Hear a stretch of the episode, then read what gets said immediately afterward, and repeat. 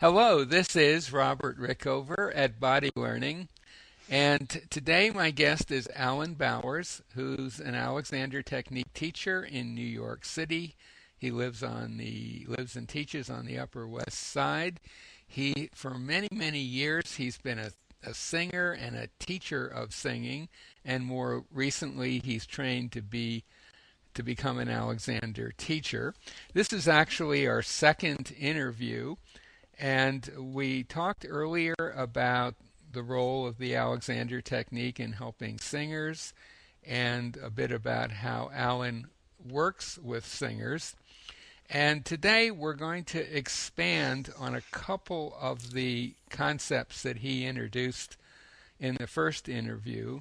Um, one of them he refers to as beating the drum, and he's going to explain that to you all in a minute and the second, resisting exhalation, or as a way of conserving air. He's going to explain that as well. Alan, thanks for being on the show again. Well, thank you for the opportunity, Robert. And I um, love to talk about singing, and I'm always making new discoveries about uh, about the breath. And uh, I'd like to begin by telling you something that happened uh, out in Chicago a couple of years back every year I have the opportunity of going to Chicago to visit one of the great collections of mechanical musical instruments. And one of those uh, instruments is a great theater organ, now rebuilt and housed in a specially built auditorium. And believe it or not, it's in a residence.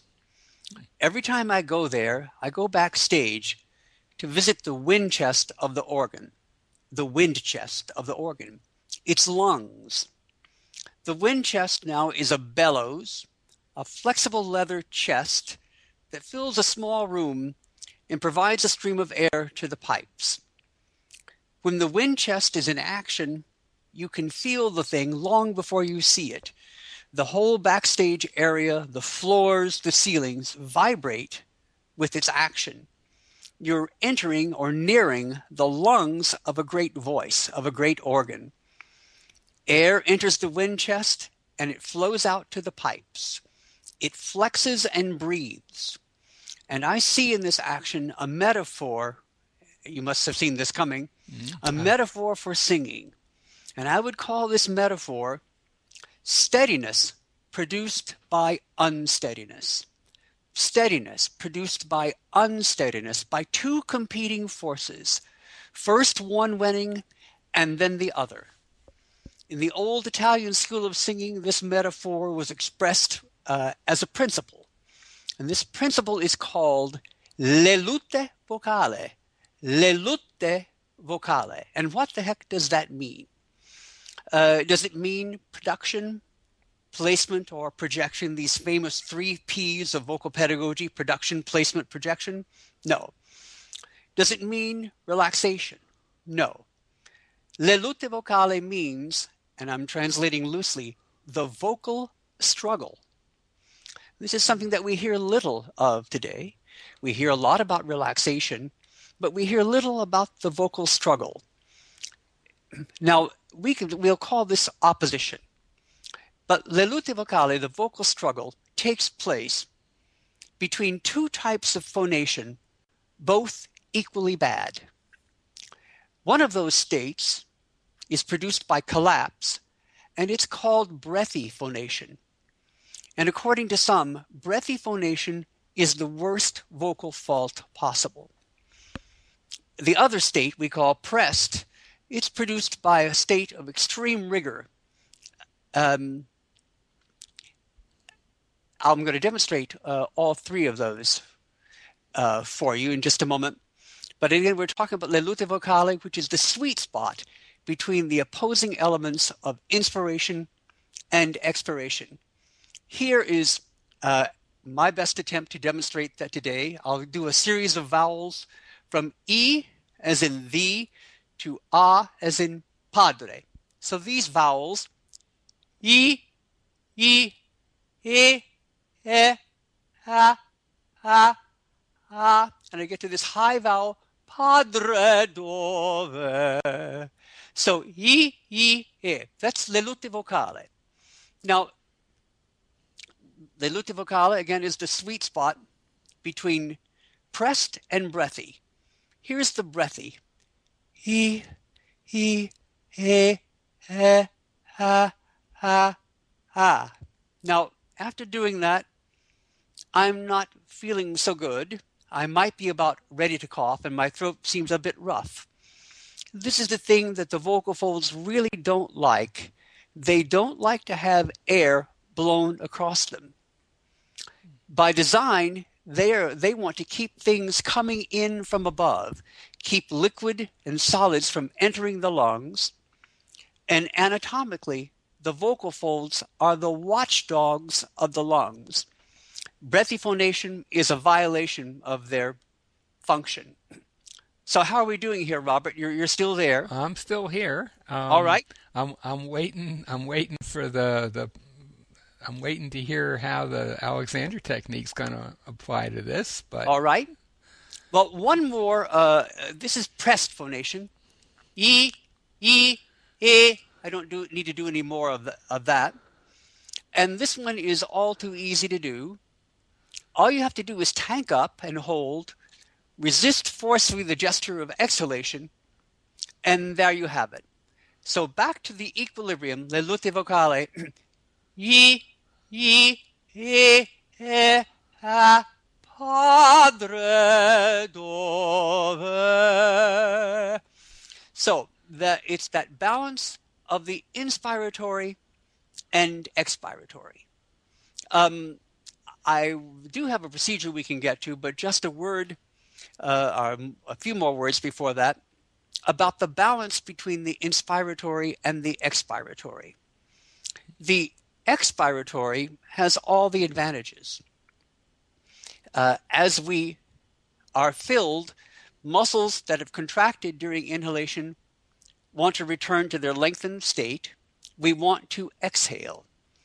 The springiness of air molecules pounds against the lungs. We want to equalize pressure, and again, we want to exhale. Against all this, the inspiratory, the breath, the in breath, must be brought into balance, but without rigidity. So that's the um, the the issue. And here's a, a, procedure that everyone will will likely recognize. Uh, a procedure for maintaining the balance between the inspiratory and the expiratory. We can stand or lie in semi-supine with our backs having the support of the table or of the air behind us in standing. Back is lengthening and widening into the support, and you receive the support without leaning back. Back stays back. The neck frees, and the neck stays back as the head goes forward and up, not in space from but within itself. Now, with head going forward and up, and with heel moving away from head, one corresponds to the other. Say on one pulse, stop. Fee, stop. Say it loudly, acutely, strum the body, and then note what has happened.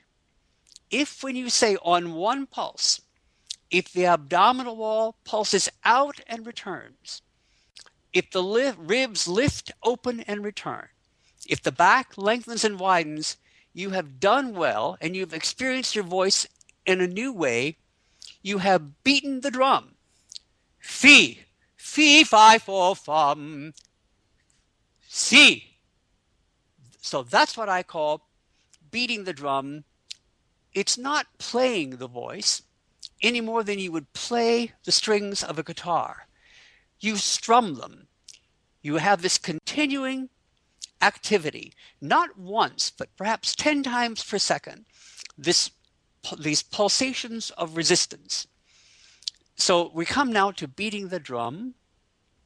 A novice um, asked an ancient Zen master, Kasan, a series of questions.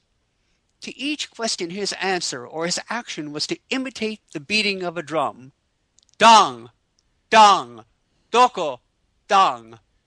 To every question, he responded in this same way Dong, dong, doko, dang. Now, I'll freely paraphrase, paraphrase the uh, questions that he was asked, Robert. Mm-hmm. Um, I'm looking for these questions. Um, I'm paraphrasing. What is true singing? He asked or was asked. His response, Fi, Bo, Dang. He beating the drum. What is the true teaching of the masters? Again, beating the drum. What do we say to the idea of no support, no production? Oh, beat the drum. Now, this beating of the drum, this pulsation, rides on one neurological pulse, just one pulse, and by its very nature, it is self continuing until met by the limits of muscles to, to uh, move. So, beating the drum, one pulse. Um, look at the way we um, beat a drum. Uh, we don't guide the hand, we don't guide the arm, we do not control it. Now, this type of movement, which rides one ballistic pulse, one pulse is called ballistic movement. This is an, an element of, of music psychology. And this ballistic movement, this beating the drum, this lutte vocale, is an important part of every athletic skill, including singing. There was a great pitcher for the New York Mets, uh, whose name was Dwight Gooden, and he won every opening game for a long period of time with the Mets. Finally, he lost his first opening game, and he was asked, What happened, Mr. Gooden? And Dwight Gooden said, I was trying to aim the ball. I would say that every vocal fault that any human being has ever had comes from the attempt to aim pitch, to guide pitch. So our only duty to, to pitch is to hear it and to beat the drum. The hearing of the pitch and the vowel tunes the mechanism, and in beating the drum, we play it. So rather than support, which is to apply a rigid structure to an unsteady, we learn to cherish buoyancy. Again, unsteadiness within steadiness. We have to put ourselves in play. And that word play uh, is a really interesting one because play, as you may know, Robert, means an ability to alternate easily between opposing forces. It's the very nature of the universe and, and of singing too. So, is there anything I can uh, elaborate on here, Robert? Make clearer? Well, you know, I'm I'm I'm um, not a singer myself, and so I guess the question I would have, which prob- might be the wrong question, but maybe you could give the right answer, is let's say I'm singing a note. How do I do I uh, bring bring about the, that process that you're talking about? Is it simply my intent to I, am not sure I, I can I know what to do at this point as someone who, who's not a trained singer for sure. Well, out the the outward pulse, the outward movement of the abdominal wall of the thorax needs to be nurtured with the in. We need in and out at the mm-hmm. same time. Mm-hmm. We need that really that combat, that struggle between the two. So we breathe and expand, and then like that that that wind chest, we have pulsations of, of in and out that that alternate. So if I'm uh, going to do it uh, breathily, it might this song, uh, uh a folk song, an Appalachian folk song, might be. Well, I'm not going to do it breathily, but if I say Fi, Ka, then all I have to do is keep that going, keep that outward pulse balanced against the inward, and it would be, might be, oh, guide me, O thou great Jehovah.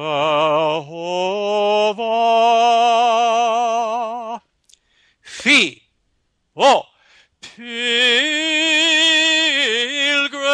through. So as I do this, I'm I'm exhaling and then I'm resisting the ex the the I'm inhaling and resisting exhalation, but not steadily. Uh, in my whole body, I feel this these pulsations. It's buoyancy. It's unsteady, and it is anything but but supported. It's the it's living uh, between these two forces, on the cusp of them, and it is not supported, but it is rather vulnerable. It's to let ourselves be played. And so uh, a machine gun fire, as it were, of these outward pulses to balance the, the, the power of the exhal- exhalation force. Um, so it's just to take one of these, stop, fee, and then do it about 10 times per second. And that's the best I can explain it in the moment. Mm-hmm. So, uh, is the idea that you would use those sounds in, in the way that you indicated, and then um, move into from that move into the actual singing that you're going to do? That exactly. Your, your body will have will have a Mm, learned a certain way of breathing slash singing, and that will then carry over into what I guess we could call real quote quote real unquote singing. Is that is that what I and I think so, Robert. And you bring up a, a wonderful point. I believe that the best use of this is as an inhibitory act rather than yielding to all the habits of the exhalation, of the out. We pulse outwardly and inhibit all the habit that we have in holding back the breath or of putting it out. So I think that the beauty of it is that it comes between us and the habit in a moment, gives us a new um, uh, idea of what we do, how we maintain, how we stay back. Mm-hmm. And is that conscious, uh, say, well, that pulsing on the out breath with the particular sounds that you've uh, used, that would be kind of setting up the body for then, in a sense, knowing how to do that with the singing you're planning to do next. Would that be a good way to phrase it, or is there an, am, I, am I missing something here?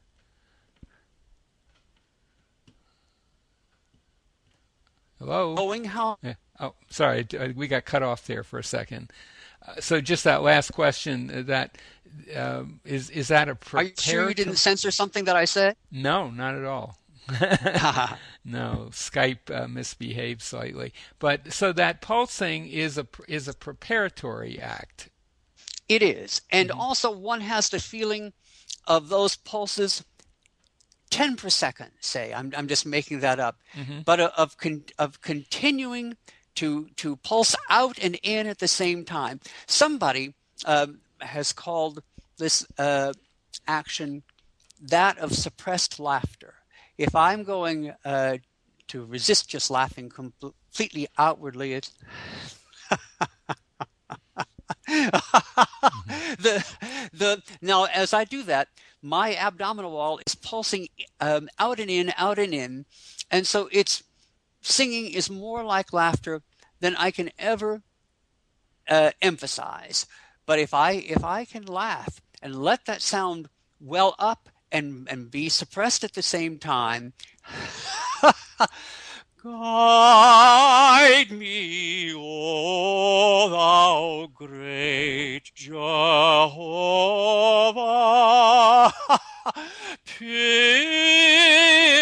so I just keep that laughing, that in and out at the same time.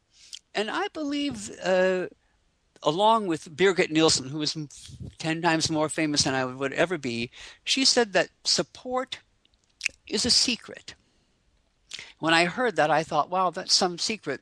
Everybody knows what support is. But later I, I, I reasoned that if it's a secret, and I believe that it is with her, then that which we generally call support and commonly call support is not support.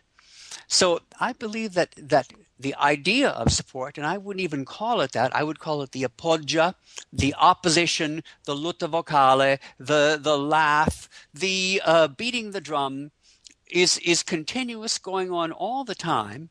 And I lost my train of thought there. Yes, so that that support is a secret that all of us have to discover for ourselves. And to do that, we have to cherish unsteadiness within steadiness, buoyancy. We have to put ourselves in play. So, um, this uh, subject excites me to, to no end and a little bit frustrating because I can't at this time express it any any better. Mm-hmm. But um, I think it's worth a lot of, of, of thought, a lot of study uh, for every singer. And it sounds to me like it would be pretty useful in a lot of other activities as well. Um, I would uh, think any activity where you have to breathe. Right. Any athletic activity, ballistic um, right, um, right. And, yeah. And um, boy, this is going to sound like every other uh, teacher, but I, I have I have uh, on the on the on the table and and upright with people with the most profound vocal problems as as little as an uh, an hour and a half ago just uh, in the moment for a moment restored what what would seem to be a ruined voice just by inhibiting everything that they do and getting them to pulse out just once fee and that brings a, a, a deeper resonance. It's really quite remarkable. And I would advocate it for every teacher of the Alexander technique, although my approach today has been that of a, a teacher of singing and of the Alexander technique. Um, now, I have to mention that um, Pedro de Alcantara um, had an article uh, uh, about um, the martial arts. And uh, in the 2008 um, issue of, of AMSAT, and he advocated uh, as well. And I have to say that we came to this uh, independently, um, saying this word "stop." Um, uh, so just this outward pulse, ballistic movement, uh, at the very least, is a beautiful inhibitory um, act. Hmm. Well, here's my thought. Um, maybe this would be a good place to end the interview, but maybe what? we well I'm, I'm, I'm, but I think it would be pretty interesting to invite questions um, that if anyone has that might lead us to yet another follow-up interview down the road. All right. How does that sound to you? You would be the one getting the questions. Mm-hmm. I'd I'd be delighted to do that because um, I think I mean I here's my my sense as a non-singer I I almost feel like I'm not the best person to ask the right questions. Well, I, I don't uh, think that's true, Robert, because um, your questions just led me uh, right through some uh, points that I was afraid I wasn't going to make. So I thought that um, uh, on air or off, I thought the questions were brilliant and uh, so helpful. Well, so it really uh, guided me. So I'd love love more. Um, so and, why, why yeah. don't why don't we leave it that if if you've if having listened to this and the earlier podcast and they'll both be put up at the same time, if you have any specific questions, uh, particularly in terms, I guess we could say of how to do it, how to accomplish the things that you're you've been talking about, uh, if listeners would send them to Alan, and we'll have a, a website link next to both interviews, and then if we come up with some a, a, number of questions that all seem to be pointing in the same direction, or then we can um, we can do an interview where you answer those questions directly. That would be great. So we'll, and, yeah, go ahead. Um, uh, I'll echo again uh, Pedro del Alcantara, who says that everything that you can say as an Alexander technique or a, a teacher of singing has its risks. So here's how one can use the exercises I, have advocated. Um, first of all, you uh, I'll just be brief here. You create uh, a little test for yourself. You sing um, uh, a, a, little a little uh, phrase of a song, and then you stop, and then you lengthen, widen, head forward and up, heel to the ground. Then you go, fee, and then you stop. You don't do it again, but then you go back to the phrase that you just sang before and you test it. If it's better, don't do anything more. Mm-hmm. If it's worse, don't do anything more. Just leave it uh, alone and come back to it. So you're using these ideas uh, judiciously and also uh, as a uh, with a little control of testing what was before, do the exercise, what comes after, and then forget about the whole thing. Mm-hmm. Well, I think that's a very good approach. That's basically how, certainly how I teach the Alexander technique. I have people do experiments all the time, and see what see what happens. Uh, so exactly. So you're okay. Well, I think that we're going to invite questions and comments, and hopefully have at least one more follow up interview on this topic. So my guest today has been Alan Bowers, who's singer, singing teacher, and Alexander technique teacher in uh, the up, on the Upper West Side of Manhattan, New York City. And Alan, thank you so much for being on the show a second time. Dang, dang, doko, dang. Beat the drum, Robert. I'll I'll be sure to do that. It's it's a little tough, I think, to beat the drum uh, when I'm singing the stuff I typically sing, which is I see country music, Hank Williams, that kind of thing. but you know, it's possible. Anyway, thank you so much for being on the show. Great time, Robert.